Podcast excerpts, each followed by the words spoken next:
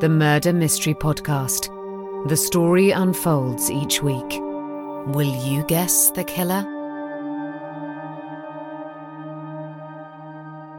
On the Murder Mystery Podcast, it's The Venetian Affair, Episode 13. Milky clouds languish across the city as Isabel walks along the main corridor of the Santi Giovanni and Paolo Hospital and turns into the ward where Malyn Reed has been staying since she called an ambulance for him five days ago. Mr. Reed. Isabel, isn't it? says Malyn, looking up from his newspaper. Have you come to visit me? I thought you were coming out today, says the girl. I wondered if you'd like any help. Her smile reaches out to him, across the space between them. That would be wonderful, my dear. Over the next hour, Isabel helps him get his things together and pack them into an old travel bag that Nancy had dropped off. They talk about Isabel's love of art and her dreams. She loads the bag onto a trolley and pushes it ahead of his limping gait, back to the main corridor and out to the Vaporetto stop at the rear of the complex. The water is calm as they sit and wait for the next water bus. How old were you when you wanted to be an artist, Malyn? she says, using his first name for the first time. He considers the question, and she watches his face think back across the span of years. Fifteen? He says. I knew I wanted to do something creative. Thought about architecture? He looks up. She nods but says nothing. I didn't spend my teenage years chasing girls and drinking too much. I spent it in the art section of the local library. Monet, Manet, Picasso. I loved it all. What would you do if you'd not been successful? She asks. Success is the doing, Isabel. He stops and looks at her to underline his point. If others like it, then wonderful, but I have to do something about art every day of my life, or I'm not living. The distant rhythmic thrum of an approaching water taxi pushes into their personal space as it turns the corner and slows to dock at the stop. Isabel stands up and is helped by passengers to get Malyn's luggage on board. Then Malyn gets into the craft, and they push out into the open sea. The front door of the Palazzo Mandola opens, and Maria looks at the man on the doorstep. Ciao, Bella, says Vincenti, and smiles. Maria is unimpressed, and turns away down the corridor, leaving the door open, so she doesn't see Vincenti deliberately step wide as he comes in to avoid standing on the place where Nick's body had been found. Signori, she says to Paddy, who is in his study. Vincenti Torito perte." Grazie, Maria. The girl pushes out into the corridor before Vincenti has reached her and walks off without acknowledging him further. The men greet each other, and Vincenti tells Paddy that he has the provenance for the faithless child painting Paddy is visibly excited, and they lay out the documents on a large raised side table that sits under one of the seaward windows in the room. The provenance includes a letter signed by Lester Canfield himself, stating that he painted the work in the summer of 1997 at his studio in Edinburgh. There's a bill of transfer of the sale to Mrs. Arabella Fraser in 2001 and a photograph of the work installed in the Fraser's house in Scotland. Next, there is a Sotheby's auction sale proof letter showing transfer of ownership to Tariq Bali in 2010, and the Sotheby's authenticated validation. Finally, Vincenti draws out the signed and witness agent contract for Art de Rabia to act on Bali's behalf to market the picture and sell it by private arrangement. There are also various photographs of the whole work, the Canfield signature, frame descriptions, and further photographs of the back of the piece, showing the artist's seal. Paddy reads each document carefully, as Vincenti guides him through the papers and adds small details to reassure the businessman that this is a valid set of provenance. After a long time that tests Vincenti's patience towards the end, Paddy satisfies himself that what he has seen does confirm the authenticity of the artwork. He stands upright, considering for a few seconds, as this is the point of no return. Paddy has always taken this approach, even after large British tin contracts were all ready for his signature. His view has always been that when you are at a crossroads like this one, you should just take a moment to think about the consequences of what you're about to do and reconfirm that the decision is the right one. He looks at Vincenti. The Italian has expectation carved into every muscle from forehead to chin his eyes trying not to give away too much. Finally, Paddy speaks. We'll go ahead, Vincenti. Torito holds out his hand to Paddy, and they shake on the deal. I'll keep these papers now, says Paddy, and Vincenti doesn't object. The art dealer keeps his joy within the limits of his perception of professionalism while with Paddy, but allows himself a big smile and a clench of his fist after he leaves the palazzo and jumps on the water bus back to his hotel. Olivia gets a message on her phone from Paddy as she sits at her desk in the offices on Calle Goldoni. He wants to meet her this afternoon. She asks where, and he is happy for her to decide. So she messages back suggesting the Cornish Enterprise offices at 4 pm, which he accepts. Paddy arrives 10 minutes early for their meeting and walks straight into his office with a simple, Hello, all. On the dot of four o'clock, Olivia walks into his room. He is writing in a notebook and indicates for her to sit. He continues to write for a minute, then closes the book with some finality. I have news, Olivia, he begins. I agreed to go ahead on the purchase this morning. You've seen the provenance? I have. Vincenti brought it to me. Olivia looks puzzled. Do you have it here? She says. And he grabs a new black leather document case from his bag and lays it in front of her. I would have liked to have seen it, Mr. Cornish, she says, before you'd agreed. I thought you said you knew nothing about art. He smiles to take away the underlying discomfort. She doesn't reply, but starts to look through the documents. You are happy that these are both real and that the bundle provides a traceable history of the picture? She says, trying to regain some authority. It is difficult, I'll be honest, when looking at provenance, he says. You don't really know unless the artist is alive and you can meet them.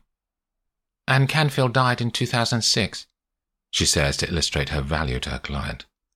Paddy can't hide his pleasant surprise, which she notes. Can you go through and do the due diligence on the documents for me? He says. Isn't it too late? Not if you unearth evidence of forgery, no. How long before you have to pay? A week, tops, says Paddy. Can you draw up the purchase contract too? It would be normal for the seller to draw up a sale contract, but I can do it if you want that, she says. I'd like to be on the front foot, says Paddy. Okay. I wanted to ask you about our other matter, he says. And she notes a distinct change of tone in his words. From someone in charge, when they were talking about the painting, to someone under pressure. I've traced Nick's movements from the party to about four in the afternoon on the day of his death, says Olivia. And? He slept with a woman that night who he'd met at the party, then took a boat out to Le Vignole the next day and met two men. Vignole? says Paddy, to which she nods, then waits for the follow up question that she can see mulling over in his mind for a full five seconds before it emerges on his lips. Was it the Certosa Hotel? You know it? She says. The air in the room seems to stop flowing for that second. I've been there, he says. The brevity of his answer immediately makes Olivia think he's hiding something. Have you been there recently? She is trepidatious as she speaks. Why do you ask?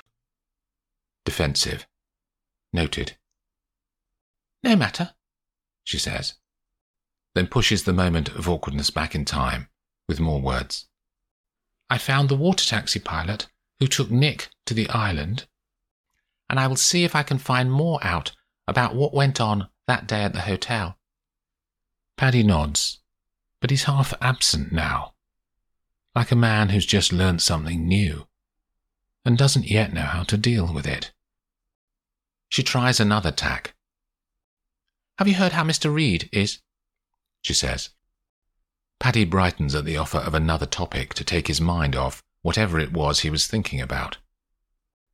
It came out today and is apparently greatly improved, just in time for the opening tomorrow. He smiles, and she returns it, wanting to ensure their relationship remains as open as he is willing to make it. They talk on about the Biennale for a while. Then he wraps up the session. Olivia retraces her steps and sits at her desk. Then Paddy meets Nicole in his office, and then Ted, while Olivia starts to create a whole new file about provenance validation on her computer. It is past 6 p.m. by the time all of the meetings are finished. Ted has to dash, he says, as soon as he comes out from Paddy's office, at which Nicole looks disappointed. Paddy finishes off some work, then he leaves, and Nicole follows him five minutes later. Olivia ploughs on through the authentication documents, as she wants to break the back of it by at least sending off emails to the validating people before she leaves tonight. At last, she closes down her machine her mind has started to wind through the questions she still needs to answer on her investigations. Sometime during the past few hours, she noticed that Paddy has a large whiteboard on his office wall, which is just what she needs. Olivia goes into the office and writes Art Purchase and Nick's Death in the centre of the board and draws boxes around each one. Then she writes all of the unresolved issues around the board and draws the lines of connection between any that have a relationship. By the time she has finished, there are two main groups in front of her. One called Why Was Nick Killed? and the other Was Roger Thorne Corrupt? Under these two blocks, Olivia has written the key questions to be answered. In Nick's block, she has written Who gains from his death? Why dump him at the Palazzo? And what happened on Vignole? For the Roger grouping, she has written Who paid Roger Thorne? What was he doing for the money? And is Ted part of it? She stands back and inspects her handiwork. Next to the questions, she writes some potential answers, including possible suspects. Olivia also plugs in where Jess's meetings with both Scott Goodman and the Art de Rabir director could fit. Those last additions make her feel uncomfortable. If Jess is involved with the Goodmans, it will make the job of solving this case twice as difficult. Olivia has a final look at the board and is satisfied that it captures her current state of play. She goes to her desk to collect her phone so she can take a photo before wiping the board. She leans down and pulls the phone out of her bag. At that moment, the lift doors slide silently open. Olivia has her back to the entrance and doesn't hear anything until the doors shut. She turns to go back into Paddy's office, and only then does she see Nicole walking out of his office and straight to the lift. The lift is already there and the doors open immediately. She hurriedly presses ground the doors close, and the lift drops down out of sight. Olivia swears under her breath, walks back into Paddy's office, takes the photo, and cleans the board. She knows that Nicole and Ted are close, and the last thing she wanted is for her notes about Ted being seen by the woman he is likely sleeping with. Olivia is annoyed with herself, but she can't make Nicole unsee what was written on the board, so she'll have to handle it. Olivia grabs her things and makes her way to street level. Nicole had given Olivia the address of her flat on the first day, in case she needed to contact her out of hours. Olivia looks up the place on her phone, then dives off into the darkening dusk to find the flat. There are few people about this late in the evening, away from the touristy areas near the lagoon. Olivia twists and turns down the alleyways until she reaches Calle Belendis. She finds the right number and pushes a wooden door that leads from the street into a vestibule, with corridors peeling off into the heart of the building. A thick stone staircase sits stolidly on one side, and Olivia climbs to the fourth floor.